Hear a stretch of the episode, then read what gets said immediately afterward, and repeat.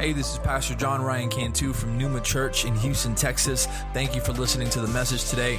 I hope that it blesses you and all those that you share it with. God bless you.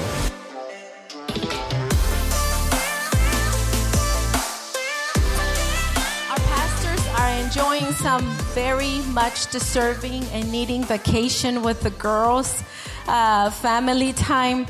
They are, are at um, Disney World right now. Definitely missed them. I know Ellie's birthday is tomorrow, I believe.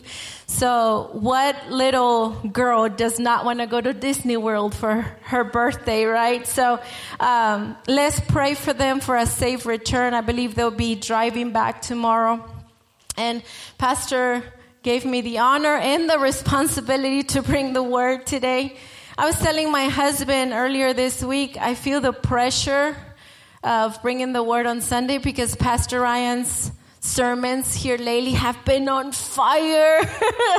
They've been amazing sermons. And although I'm not Pastor Ryan, I do know that the word that God gave me today, it is for some of you that are here this morning.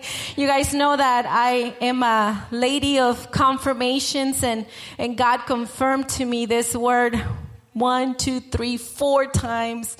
Um, he knows that that's how my brain functions. I never want to be the person that stands here and just says whatever, or, you know, it's the, during the week saying, um, what should be a good thing to talk about? You know, I always want to be led by the Holy Spirit, and so I believe this is a word for some of you here this morning or watching. Let's get into the scripture this morning, okay? Let's open our Bibles to Matthew 15. And we're going to read not too much, but a little bit from verse 11 to 32. The well known parable of the prodigal son. I love how all the songs were kind of related right now um, to what we were singing, especially the one we just sang, right? Hell last another one, I am free. Um, this morning, I wanted to share during Spanish, and um, I didn't ask Pastor Danny for the mic, but we all have seen what's going on in Asbury, right? And we we continue to see the videos and we're talking about it and we're excited about it. And as as we were worshiping during Spanish, the Holy Spirit ministered to my heart and said, For so long you've been asking for the heavens to be opened. The heavens have been opened. But now I'm seeking for people that are desiring my presence, for that fire to come. And I had to share that for Spanish, Pastor Danny, and I didn't. So you can share it next week. But I, I did want to share this with you guys because for so long, we're saying, let the heavens open, right? Let the heavens open, let the fire. And the Lord already opened the heavens, but are you positioned? to receive what God is doing and what God is going to continue to do. He desires uh, uh, people and hearts that are desiring His presence and His Holy Spirit like never before. And if we're positioned there, we're going to catch it. And we've believed and we've declared that revival is going to start in Numa in the city of Houston. So I hope y'all are ready for what God is stirring in all of our hearts. And I hope that this is stirring something. I love that it's, you know, it started with the young generation, but now the lines are outside of the, the chapel and the school and stuff. So that is amazing. I saw a post, and this has nothing to do with my notes, but I saw a post that said, uh, the devil thought he won because they worship him in the Grammys for five minutes. But they've been worshiping God for over a hundred hours, right? So God has always the last word. Let's go to our scripture, Matthew 15, 11 to 32. And I'm going to ask you to stand to read the word of God this morning. I will be reading out of the ESV version. It says, And he said, This is Jesus. There was a man who had two sons, and the younger of them said to his father, Father, Give me the share of property that is coming to me. And he divided his property between them. Not many days later, the younger son gathered all he had and took a journey into a far country. And there he squandered his property in reckless living. And when he had spent everything, a severe famine arose in that country, and he began to be in need. So he went and hired himself out to one of the citizens of that country who sent him into his fields to feed pigs. And he was longing to be fed with the pots that the pigs ate, and no one gave him anything. But when he came to himself, he said, How many of my father hired servants have more than enough bread, but I perish here with hunger? I will arise, go to my father, and I will say to him, Father, I have sinned against heaven and before you. I am no longer worthy to be called your son. Treat me as one of your hired servants. And he arose and came to his father.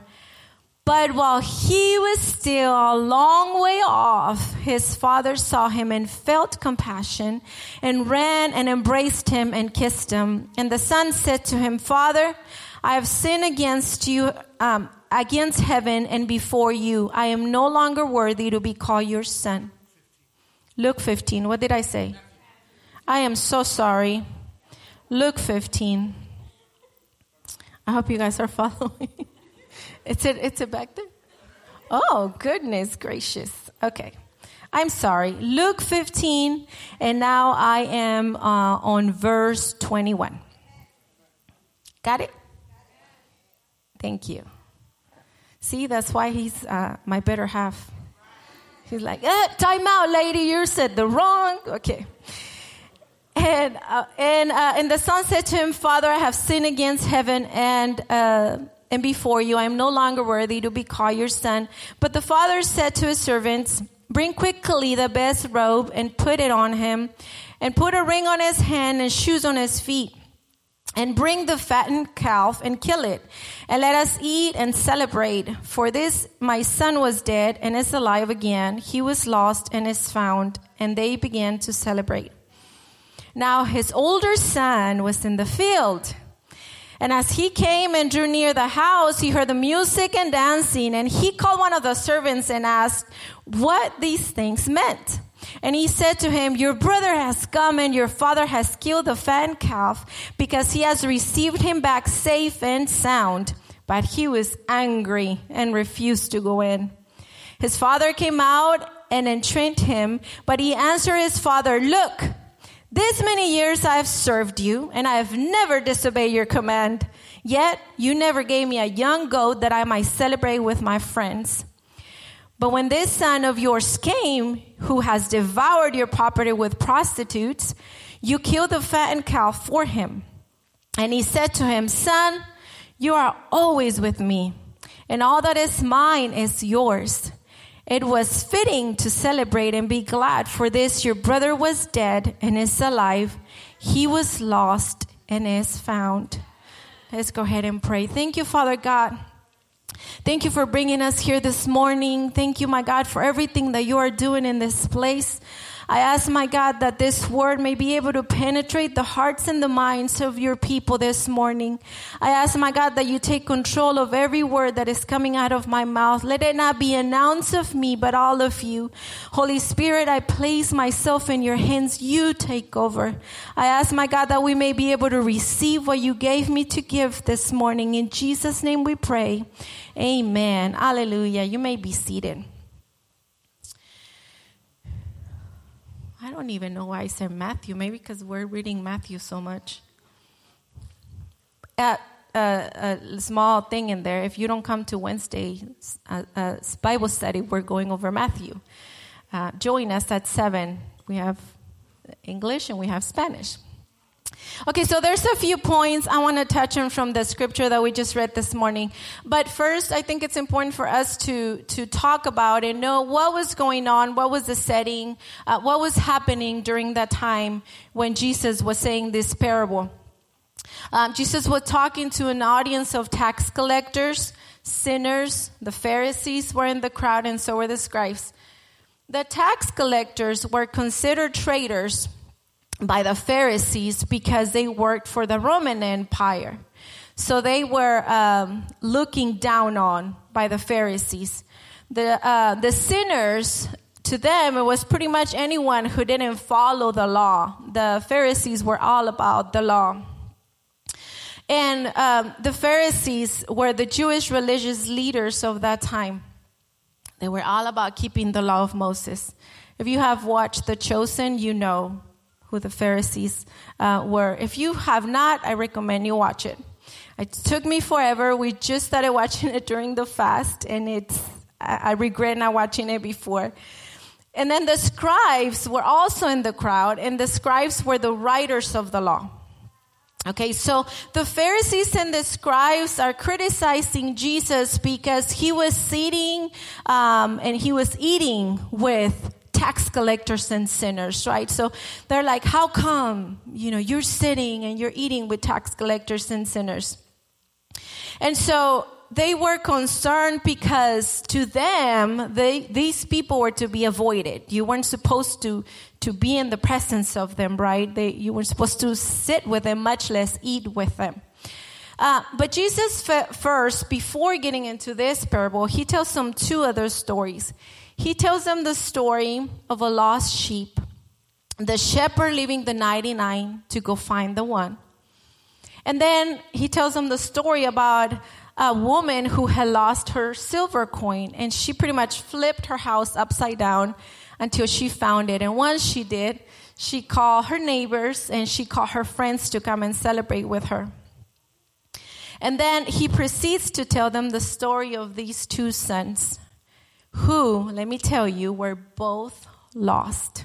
Although only one of them left, they were both lost.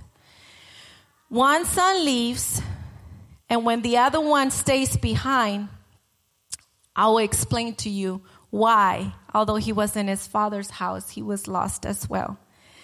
I have entitled my message, Welcome Home. Can you turn around and tell your neighbor, Welcome Home? I know we say that when we come to the, to the house of the Lord, but really, welcome home. We see the son, uh, the young son telling his father, give me the part, my part of the inheritance. Okay. First, let me tell you that this was unheard of because in that culture, the older son should have been the one to receive the part of the inheritance first. But that wasn't supposed to happen until the father had died. So ultimately, what the son, the young son, is saying to his father is, I wish you were dead. As I read this, I couldn't help but wonder what took this son to this point, right? Of wanting to leave his father's house his father's provision, his father's covering. The story doesn't tell us, but I can assume by reading it that it had to be something gradual. You don't just wake up one day saying, I'm done with all of this, I'm leaving. There's steps that you take to get to that place. I heard Pastor Maritza say that uh, Sister Angelica had brought a study on the prodigal son. And one of the things that caught my attention was that she said that the son was probably tired and frustrated and he was done. And it makes sense. I couldn't agree more with that. Because out of nowhere, you don't just wake up and say, Give me what belongs to me. I'm leaving. So I wonder, as I was reading, how many of us can relate to this son when it comes to our heavenly father? Right? There are people who have left the father's house, the father's covering, maybe because they felt that this Christian walk was too much. It's a lot of work. God, I can't do it.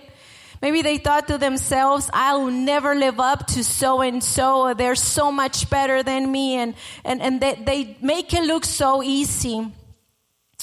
Or how many right now already took the steps and you already at the brink of saying, I'm done.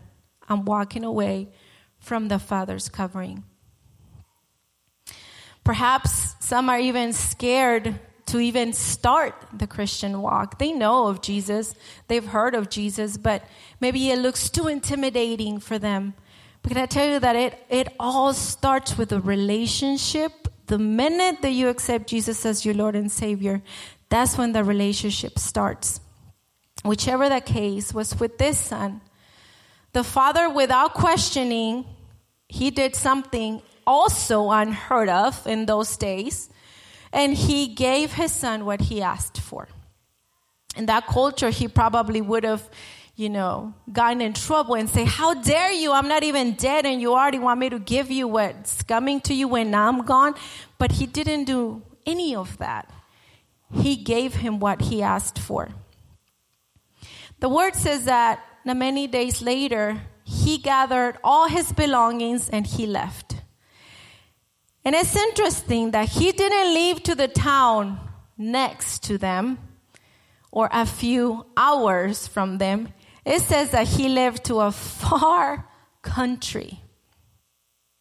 That tells you that he wanted to be as far as possible from anything or anyone that reminded him of his identity. Had he stayed closed, right? Had he had gone from like, let's say Houston to Pasadena, somebody probably would have recognized him and asked, aren't you the son of so and so? He didn't want that to happen. So he left to a far country. Isn't that what we do when we give our, God, our back to God?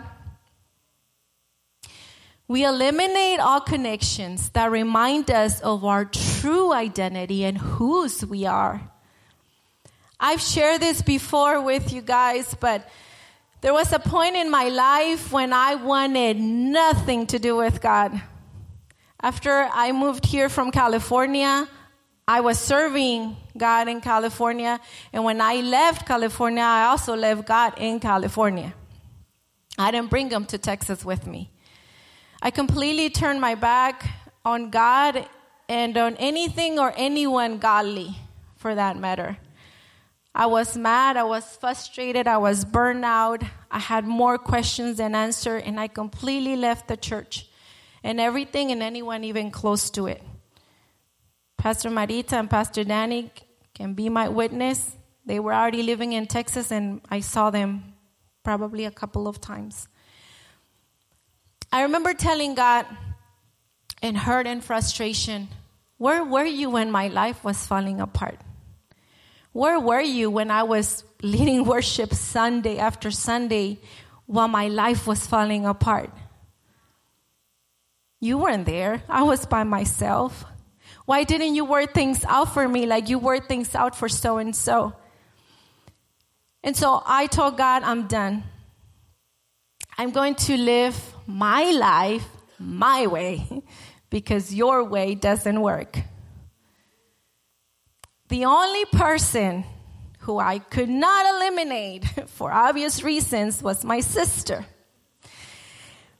because that's my sister, right? And we've always been close, but even then, I wouldn't see her as often. Uh, because she was that reminder of a godly life that I once lived and uh, of the godly life that I was a part of and what a godly life looks like. And I wanted nothing to do with that.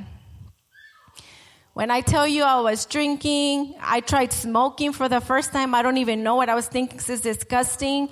I, I went to club. I'm, I'm, I went all out. Just like at some point I was all in. When I left, I was all out. I look back on those days. That was, I don't know, 14 years ago, something like that. I look back and I think, what a brat. I do. Because my love and my obedience to the Father should not be determined by my circumstances, but by my relationship with Him. Nothing else. There are people that have left and they have not left only the church, the Father's house, but they have got friendships, or at the very least, they have distanced themselves from relationships, pretty much anything that will remind them of their true identity. Can I tell you that this is you? The Father is waiting for you with open arms and no questions asked. We read that the son has spent all his money in wild living. At that time, the word says that there was a famine in that country and he had lost everything. And now he finds himself hired by a citizen of that country to feed the pigs. The pigs. You know, when we hear about the story of Joseph and we hear from the pit to the palace, with this son, it was the opposite. He went from the palace to the pit. Pigs were considered to be unclean animals back in those days. So that tells you that this guy had hit rock bottom. So much so that he was desiring to eat what the most unclean animal was eating. But they wouldn't even give him that. This next part got my attention, and I want to spend a little bit of time here. Verse 17, when it says, When he came to himself. Again, when he came to himself. When you leave the Father's house, you don't want someone telling you how much of a sinner you are or pointing the finger of you at you. Trust me, they know. When I was out, I knew what I was doing. Nobody had to tell me how bad I was sinning. I knew I was sinning. Remember when I told you that my sister was the only reminder of what living a godly life looked like? Let me give you a tip for anyone who has someone that has left the Father's house or the Father's covering. Don't try to shove Jesus down their throat or tell them how bad they're living or how bad of a sinner they are. Let them come to themselves. They will come to their senses on their own. You can pray for them. Yes, absolutely intercede. Pray for them, over them. I remember, was it Pastor Marita that you would say when he was out of the church, you would pray for him at night? He was probably drunk, and you don't get mad if I say that because I know you preach it from up here. But she was praying over her husband in silence. Pray over that person, whether they're inside of your home or they're not. Pray, intercede. But don't tell them, don't point the finger, do what you're doing and that you shouldn't be doing. Don't do that. What should I do then other than praying, you might ask? Preach Jesus with your life. Preach Jesus with your testimony. Don't compromise Jesus for anyone, for anyone. It doesn't matter who they are, how close they are to you, how much you love them. Don't compromise your testimony or Jesus for them. How are they going to come back if you go have just one drink with them? How is that preaching Jesus to them? How are they going to come back or come at all if you have just that one cigarette with them? They won't. How are they going to come to Jesus if you go to the club just that one time with them? They won't. Because they see that you yourself are not living a life worthy or following, so why should they do that? Why should they commit if you're not fully committed? Preach with your testimony. Let them encounter the love, the mercy, and the grace of the Father by how they see how you act, how you are, how you preach, how you walk. Your presence itself will make them uncomfortable. Why? Because the Holy Spirit lives in you. You walk into the room and You, you, I've heard of people that say, no, people don't do, or they don't cuss, or they don't smoke, or they don't do when I'm around. Why? Because the Holy Spirit is inside of you. So just you walking will give them conviction. When I was hanging out with my sister, she didn't have to say a word. Nothing. She never judged me. She never said, What are you doing? She never said, What, what are you thinking? Never. All she did was play her Christian music in the car when we're going somewhere. I saw how she was serving God already with Rene. They've been serving since they were dating. Uh, they were serving God in their church at that time. And then eventually, here and there, she would invite me to church. That's what she did.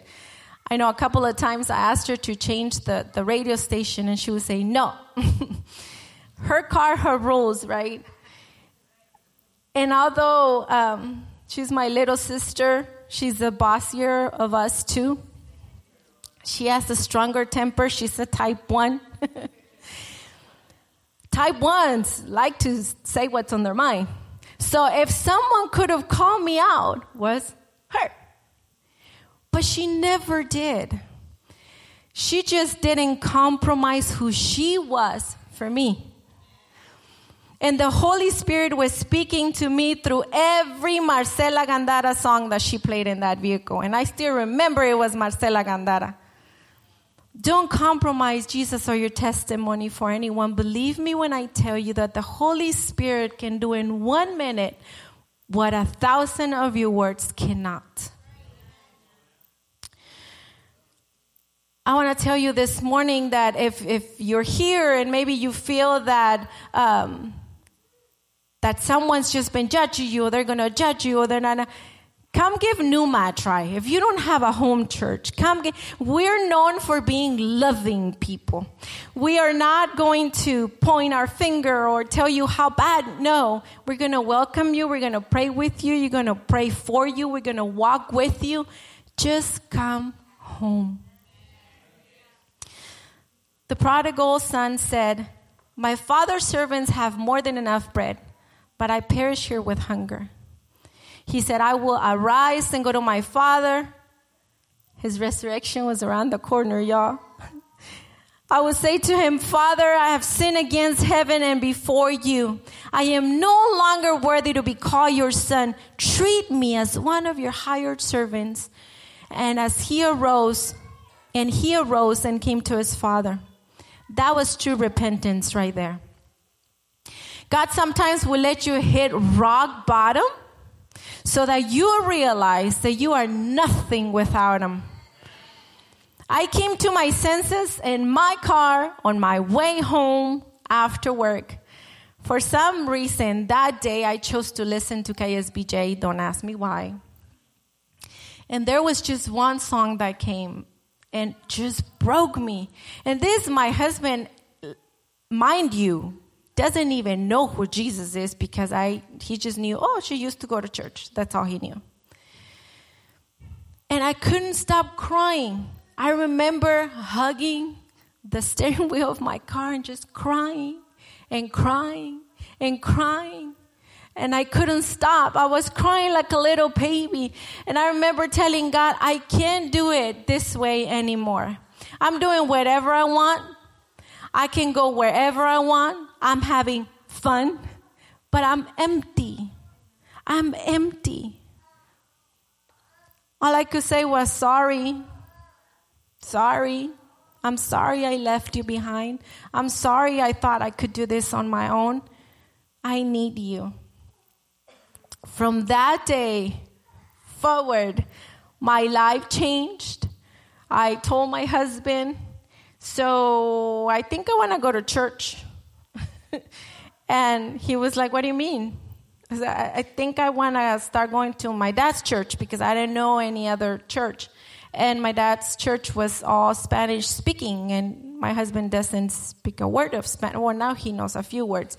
He knows how to order in Spanish for sure.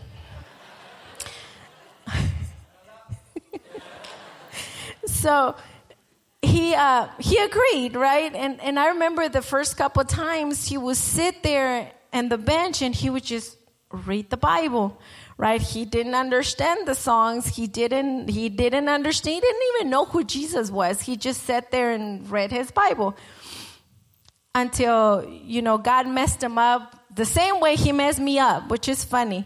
It was listening to a song the the worship the, the worship team was was singing and he's like, I gotta go. I'm having a heart attack. I'm ha- I gotta go. I'm having a heart attack. And, and so I'm like, okay. I grab my purse. I grab my. I'm like, let's go. And and then in, in, in the parking lot, I'm driving, and, and because I really thought I was having to take him to the emergency room, and I'm about to pull off, and it was I know it was the Holy Spirit that said, ask him what he feels. And I stopped right from pulling for the parking lot, and I said, why do you feel you're having a heart attack? What do you feel?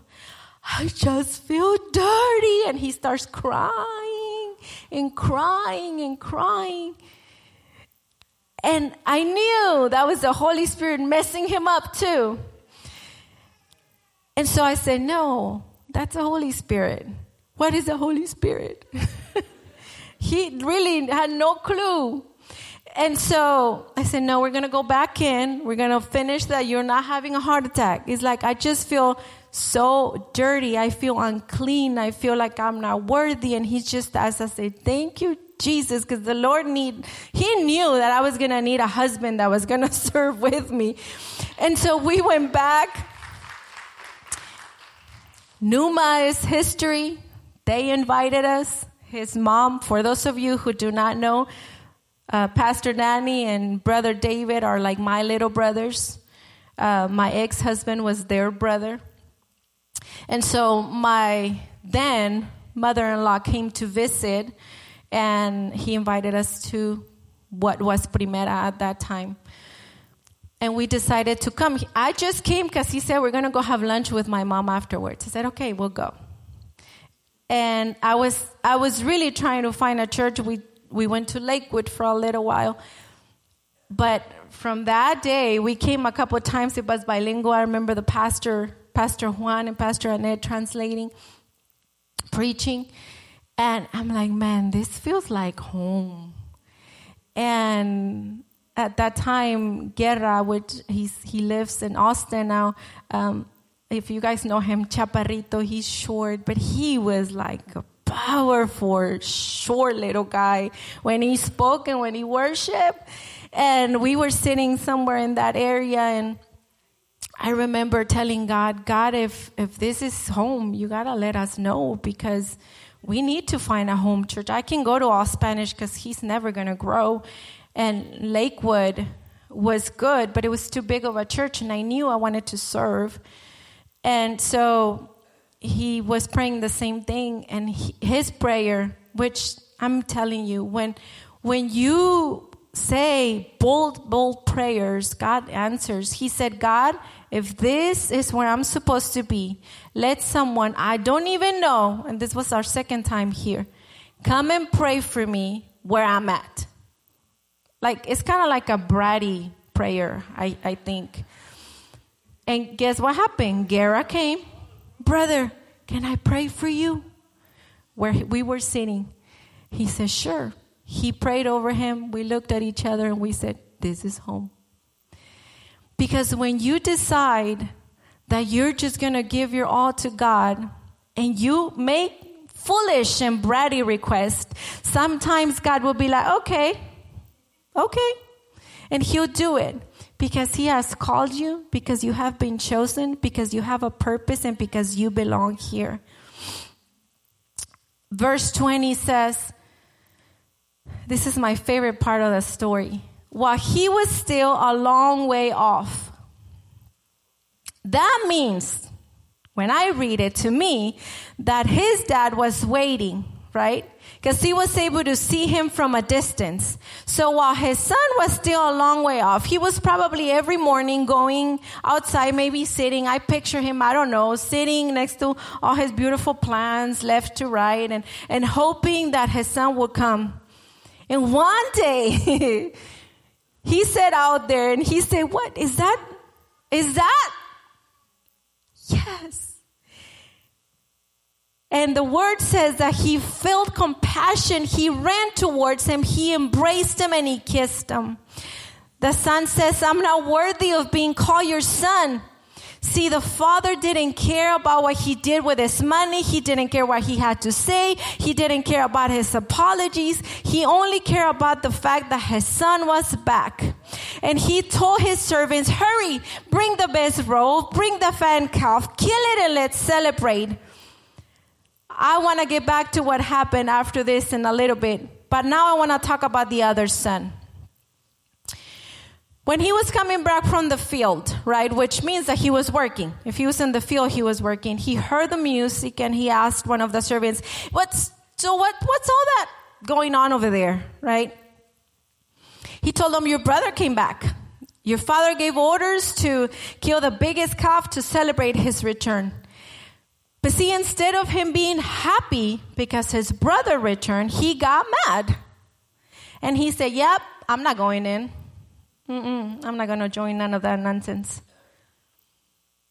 And listen to his response because the father had to come out and talk to him.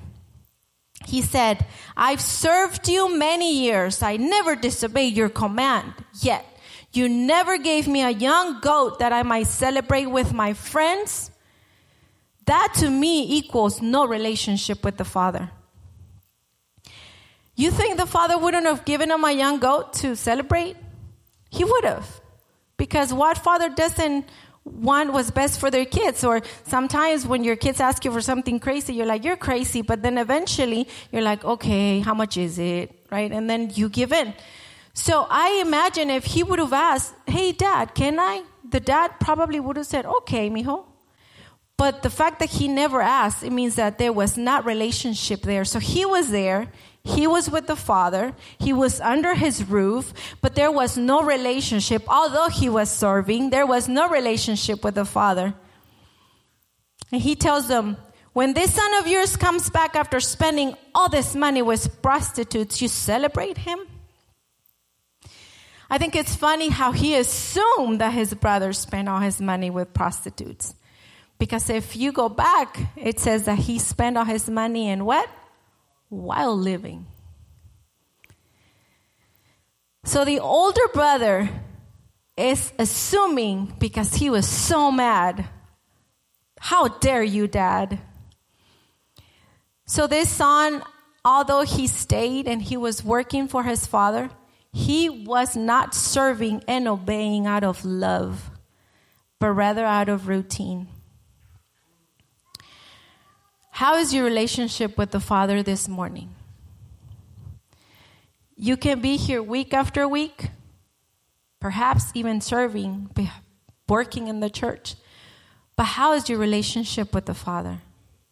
How is your relationship with Him when you go home? How is your Monday through Friday? How does that look?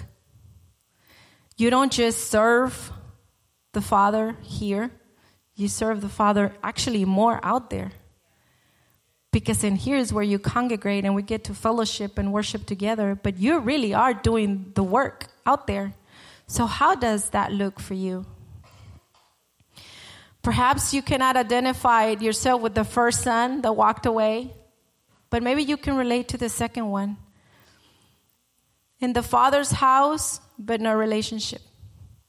Just here because there's nothing better to do on a Sunday morning. I mean, football don't start till like 2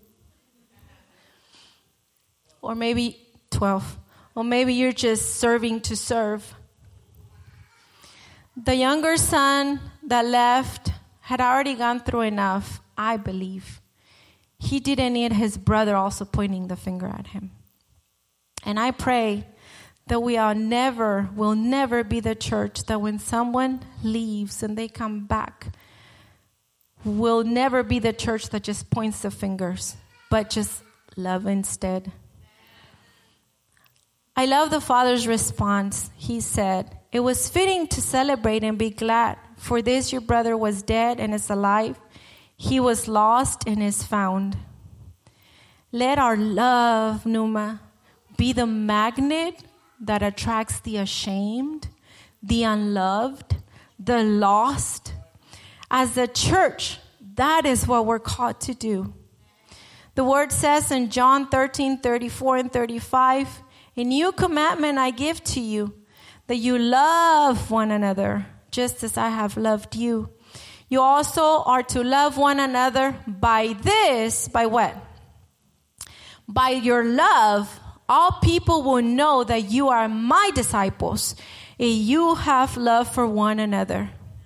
If we're not reaching the lost and welcoming those who come home, then what are we doing? There is a clip I want to play for you guys, and I want to ask the worship team to start hitting this way. Like I told you guys, I've been watching the, we've been watching The Chosen, and we just recently watched this episode, and this specific clip was so touching to me because this is when Mary walked away from Jesus. And this is Jesus' response to Mary coming back. It's not you. There's quite a lot going on right now.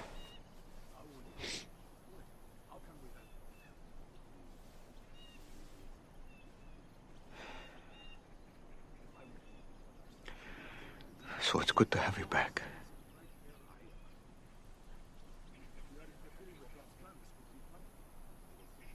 I don't know what to say.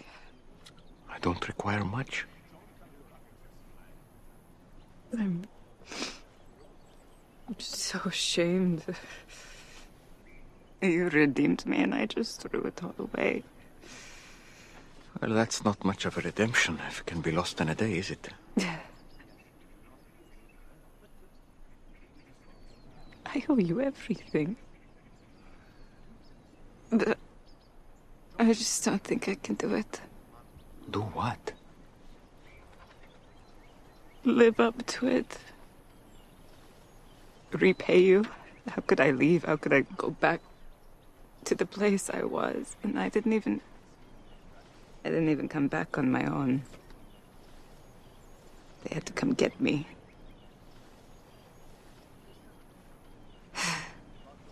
I just can't live up to it. Well, that's true. but you don't have to. I just want your heart. A father just wants your heart. Give us that, which you already have. And the rest will come in time. Did you really think that you'd never struggle or sin again? I know how painful that moment was for you. I shouldn't. Someday. But not here.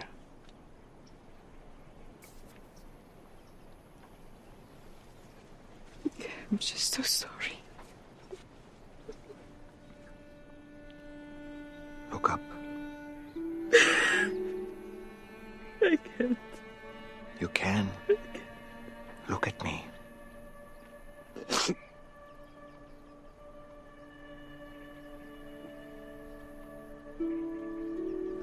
Forgive you.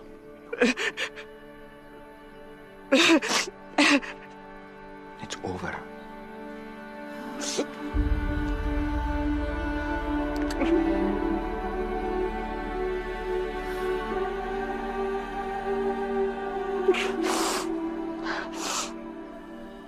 The Father just wants your heart. Give us that. That's what the Father is telling you this morning. He doesn't care what you've done. He doesn't care how low you've gone. He just wants your heart and he wants you back. When the prodigal son came back home, the father told his servant, Bring him the best robe, a ring, and some shoes.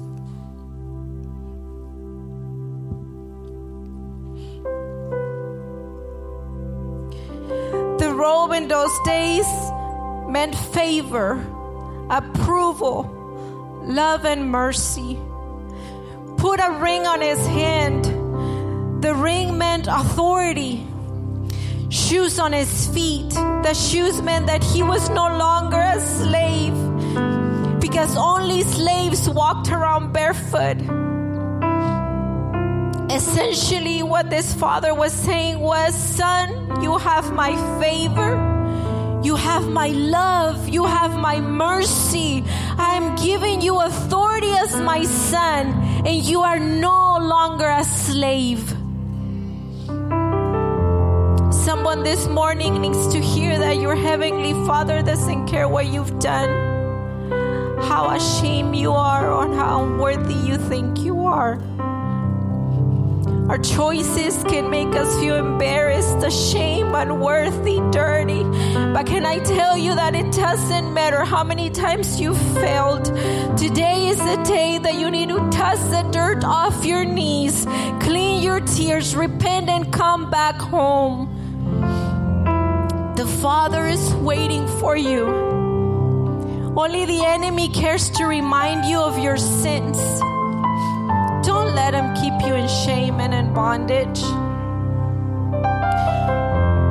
Perhaps you identify yourself a little more with the son who left or the one who was just serving out of routine. But the Father longs to have a relationship with you both. He wants to speak to you, He wants to speak through you. You are not here just because. You are chosen and you are set apart. I'm going to ask you to stand. This is your homecoming. When I was preparing this word, God just kept telling me the prodigals need to come back home.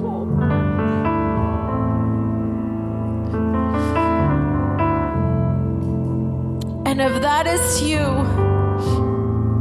I'm going to ask you to come to the altars. Please, please don't be embarrassed. Please don't be ashamed. Can I ask the prayer team to come? The Father is waiting for you and He just wants your heart. Nothing else. Everything else as you go. Trust me. He just wants your heart. So if you need prayer this morning, I'm going to ask you to come to these altars. The altars are open. And I know, I know that there are people that long to have a relationship with the Father, but they just don't know where to start. There are people who feel that they just have sinned so much, they've done so much, they've failed so many times that they just don't feel unworthy. But the Father wants to remind you that He loves you. He loves you. He loves you. And He just wants you back. For listening. If you'd like some more information on Numa Church, visit us on our website at mynumachurch.org. If you enjoyed the podcast, you can subscribe or share it with your friends on social media and tag us at My Numa Church. Thanks again, and God bless.